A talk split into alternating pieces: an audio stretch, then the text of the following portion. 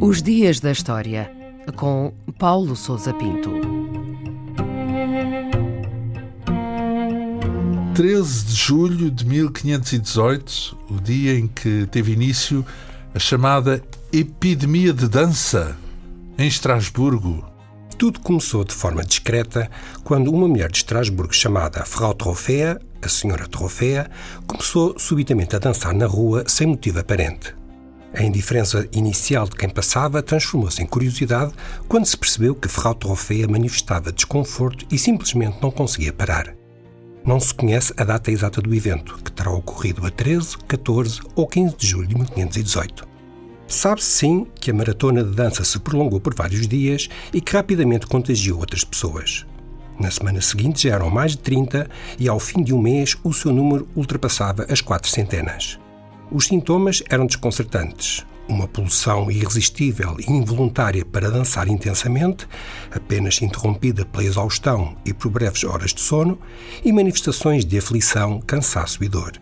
Foi por este motivo que foi considerada como uma praga ou epidemia e foram reportadas várias mortes por ataque cardíaco ou exaustão. Ao fim de algum tempo, segundo os relatos, a febre dançante abrandou e acabou por desaparecer. É de facto um fenómeno estranhíssimo, quase podemos dizer inesperado, mas foi feito algo para resolver essa situação? O incidente causou alarme nas autoridades civis e religiosas de Estrasburgo, possuía então o estatuto de cidade livre no Sacro Império Romano-Germânico. A hipótese de se tratar de possessão demoníaca ou influência astrológica foi rapidamente abandonada. Os médicos da cidade consideraram que se tratava de uma doença natural, provocada pelo que se chamava de sangue quente, ou seja, e de acordo com os padrões médicos da época, um excesso de sangue que inundava o cérebro e causava raiva e loucura. Porém, e em vez das habituais sangrias, os dançarinos foram deixados livremente e chegaram até a ser acompanhados por músicos contratados para continuarem a dançar. Perante o insucesso deste método e após a ocorrência das primeiras mortes por exaustão, a causa foi então atribuída à maldição de um santo chamado São Vito. As pessoas afetadas foram levadas para um santuário, nas montanhas, onde foram realizadas cerimónias religiosas para apaziguar a ira do santo. Só desta forma, e segundo uma vez mais os relatos da época, a epidemia abrandou e acabou por se dissipar ao fim de algum tempo.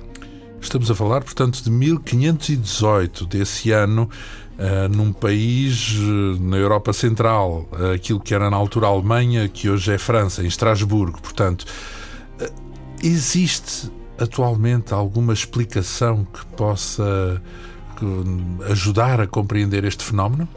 A epidemia de dança de 1518 continua a intrigar os historiadores e estudiosos e para a qual não existe uma explicação completamente satisfatória. Uma das hipóteses sugere o consumo de um fungo do centeio suscetível de causar alucinações e convulsões. No entanto, a explicação mais recente e mais credível propõe um quadro complexo de fomes, epidemias e outros flagelos que afetaram aquela região nos anos anteriores e que terão criado um ambiente de superstição extrema e de desespero social. Esta epidemia de dança poderá ter sido, portanto, um fenómeno que hoje se designa por doença psicogénica de massas ou histeria coletiva, desencadeado pela crença na lenda da maldição de São Vito, segundo a qual quem incorresse na ira do santo seria condenado a tormentos vários e a dançar compulsivamente. Há notícia da ocorrência de episódios idênticos nesta região, nos séculos anteriores e em circunstâncias semelhantes. A mais recente epidemia de dança ocorreu em Madagascar, na década de 1840, embora haja registros de fenómenos diversos de histeria coletiva em várias épocas e diversas partes do globo.